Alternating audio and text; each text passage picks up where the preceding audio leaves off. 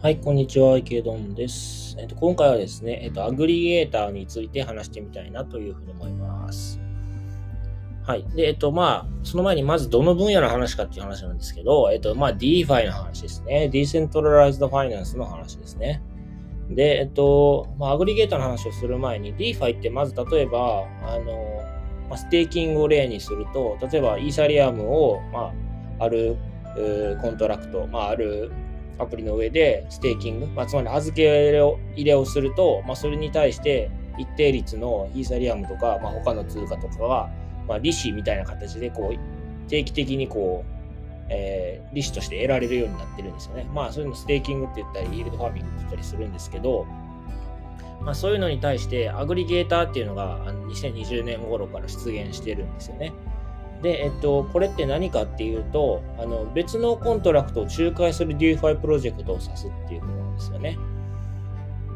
まあ、例えば、アグリゲーターを介して、まあ、こういったその DeFi のアプリケーションを利用することで、例えばイーサリアムのガス代の節約とか、まあ、運用戦略をやってくれたりとか、担保率の管理とか、まあ、そういったことをやってくれるんですよね。ま、つまり、そのいっぱい DeFi のアプリケーションあるじゃないですか。で、どれを使ったらガス代が安いかなとか、どれが一番利回りがいいかなとか、そういったことって、普通の人だと一個一個こう調べて、一個一個のアプリケーション調べてってしらあのやらないといけないと思うんですよね。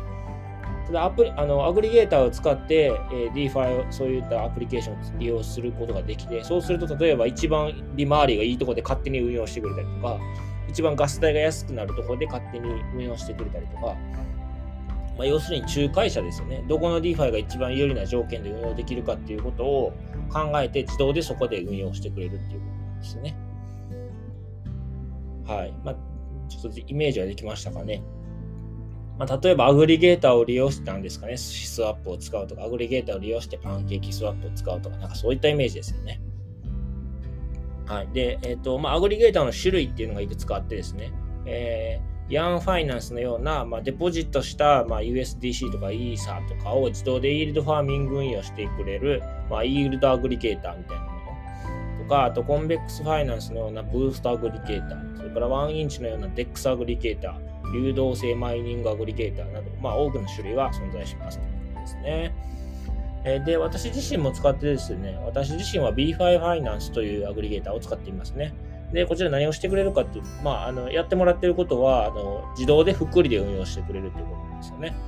まあ、私が、あの、デポジットした、あの、まあ、ファントムとかに対して、まあ、利子が一定期間でついて、まあ、儲かるわけですけど、まあ、放っておくと、それって儲かっただけで、あの、まあ、自分の手元にはお金としては来るんですけど、それを、えっ、ー、と、まあ、B5 ファイナンスは自動で勝手にもう一回再投資してくれるんですよね。同じ原資に、まあ、今、ファントムと他の通貨の、まあ、LP トークンっていうのを組んでステーキングしてるわけなんですけど、まあ、それで得られた利子を自動でもう一回その、えーと、ファントムと LP, あ LP を組んでる通貨に自動で再投資してくれて、で、自動でこう LP が複利で積み上がっていくんですよね。まあ、そういったイメージですね。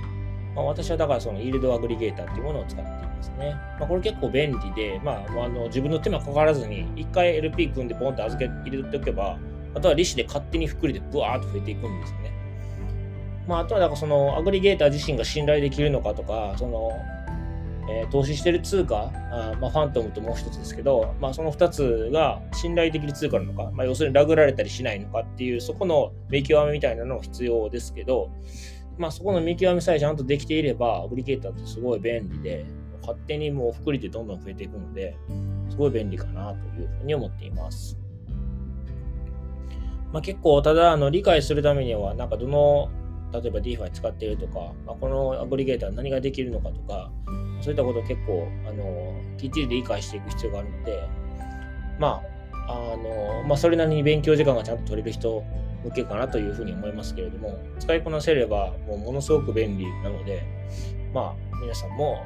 もし、まあ、ステーキングとか、まあ、イールドファーミングとかやってる方がおられたら、やってみるのがいいんじゃないかなというふうに私は思います。まあ、あの、他にも、今私は Beefy を使ってると言いましたけど、 Yearn Finance、 Convex Finance、1inch などなど、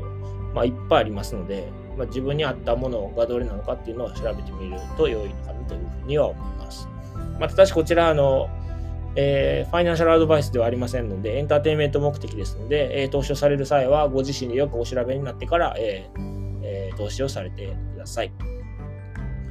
はい。では、今回はこちらで終わろうかなと思いますけれども、よろしければフォロー、それからいいねの方をお願いいたします。えー、質問、リクエスト等はメッセージでいただければなというふうに思います。はい。では、お疲れ様です。